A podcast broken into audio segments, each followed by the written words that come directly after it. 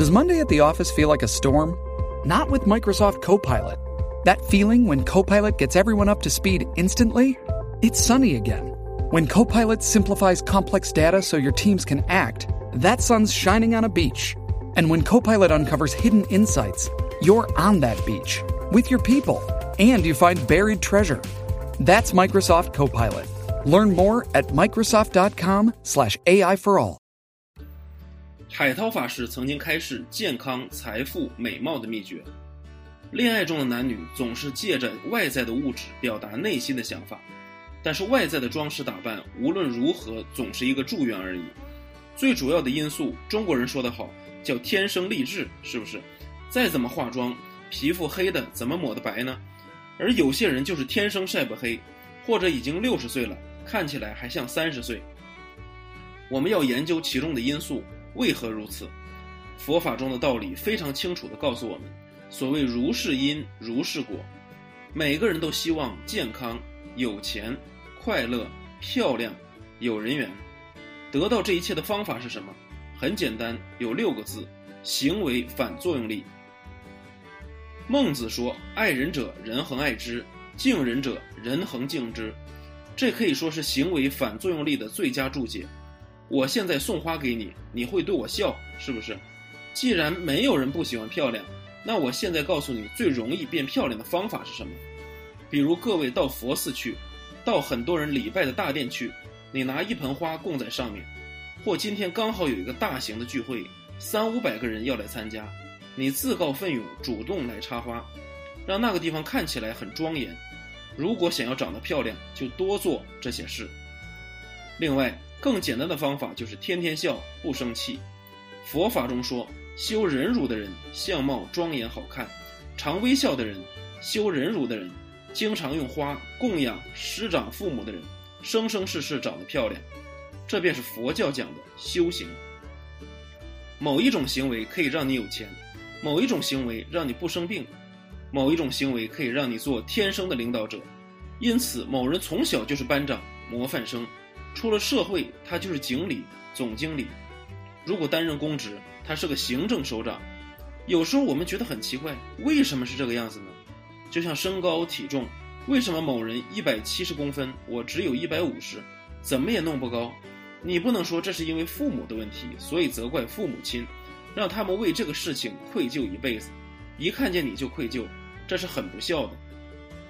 昨天有一位信众跟我讲，说师傅。我弄牙齿花了四十万，你说你怎么那么有钱，把一台车塞在嘴巴里，四十万台币？这个人是谁呢？是我过去的太太。昨天是感恩晚会，有人把她也请来了。我说你儿子的牙齿已经花了你二十万，总共六十万了。佛经告诉你少吃肉，少骂人，不会掉牙齿，对不对？你这两样都没有做到。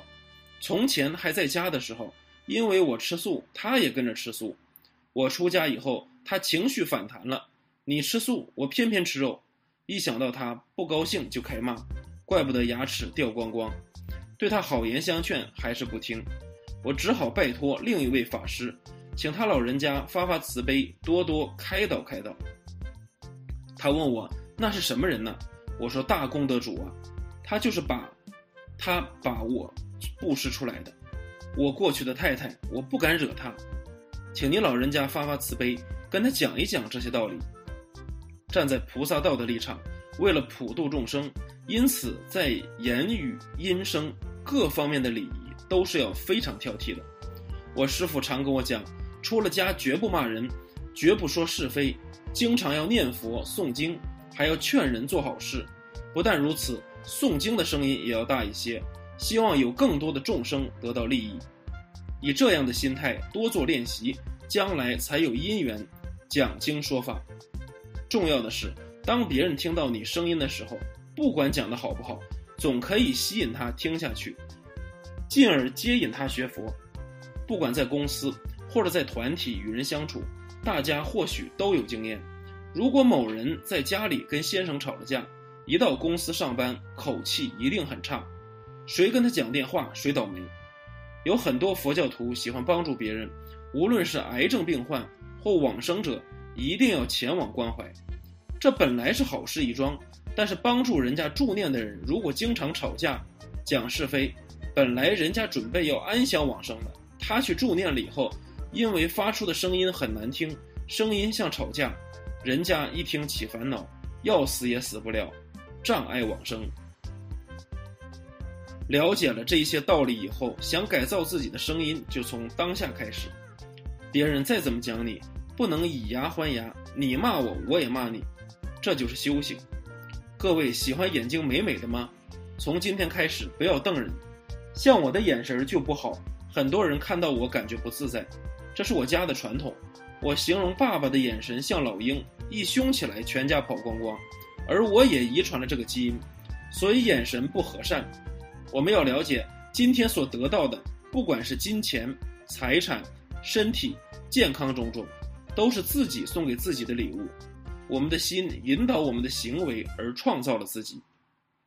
最近心情不错，因为家人的一些业报改变了。为什么？这要从头说起。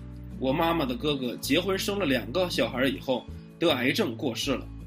我的奶奶哭啊，最后轮到了我妈妈。我妈妈的儿子，也就是我大哥，也就是生了第二个小孩以后，医生宣布他已经是癌症末期了。我妈妈知道消息之后，开始不能入睡了，忧郁症、躁郁症全部都找上门来，每天要吃两颗安眠药，后来吃三颗。我当然知道他的忧愁，就是儿子嘛。大哥为了不让妈妈伤心，自己跑到美国做化疗。我跟大哥说：“你跑到哪里都一样。”妈妈一想到你还是很痛苦，你最好开始努力改变业报，因为这个业报的基因又在你身上出现了。好在我大哥碰到了一位很好的医生，医生交代他从今天开始你要吃素哦，要吃素哦。我告诉他，既然你决定吃素，不妨再制造一些行为反作用力，看你平常特别喜欢什么活动，就买来放生。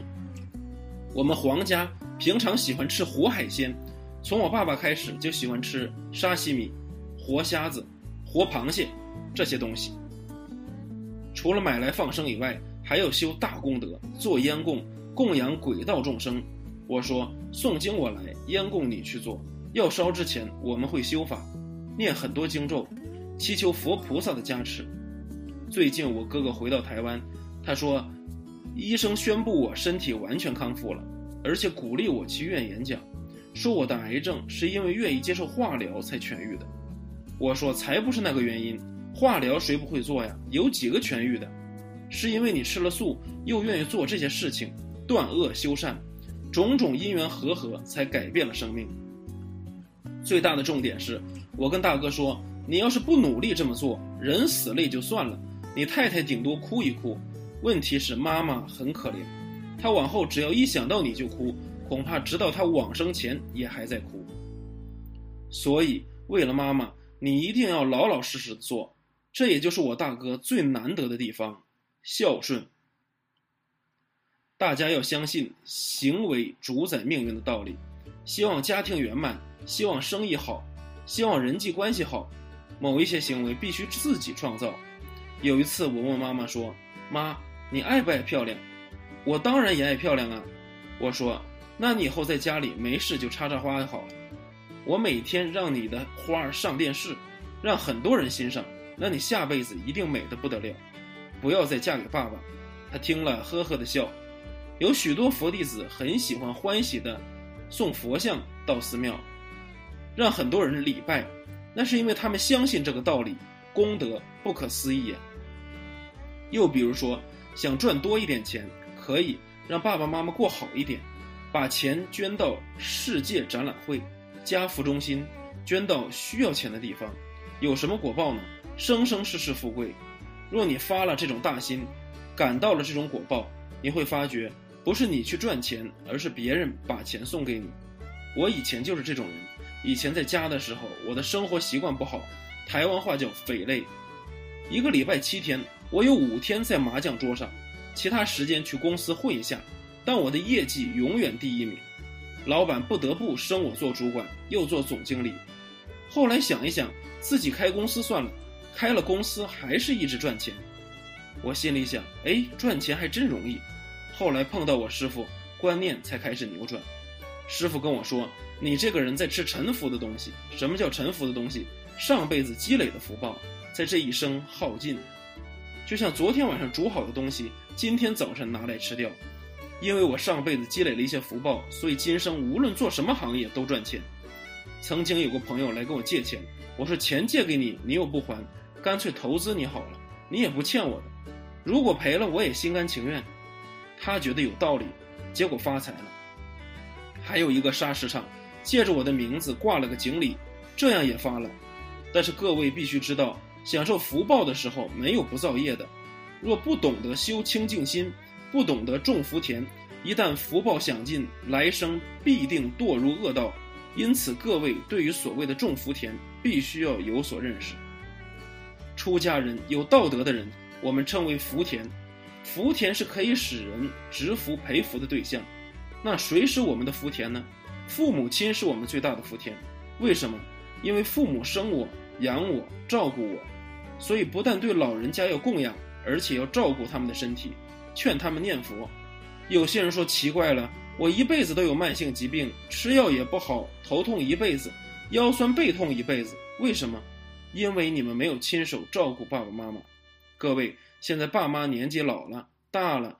虽然你现在无法尽孝，但是要想尽一切办法做一些功德回向给他们，或者是下班有空多去照顾他们，要有那个心。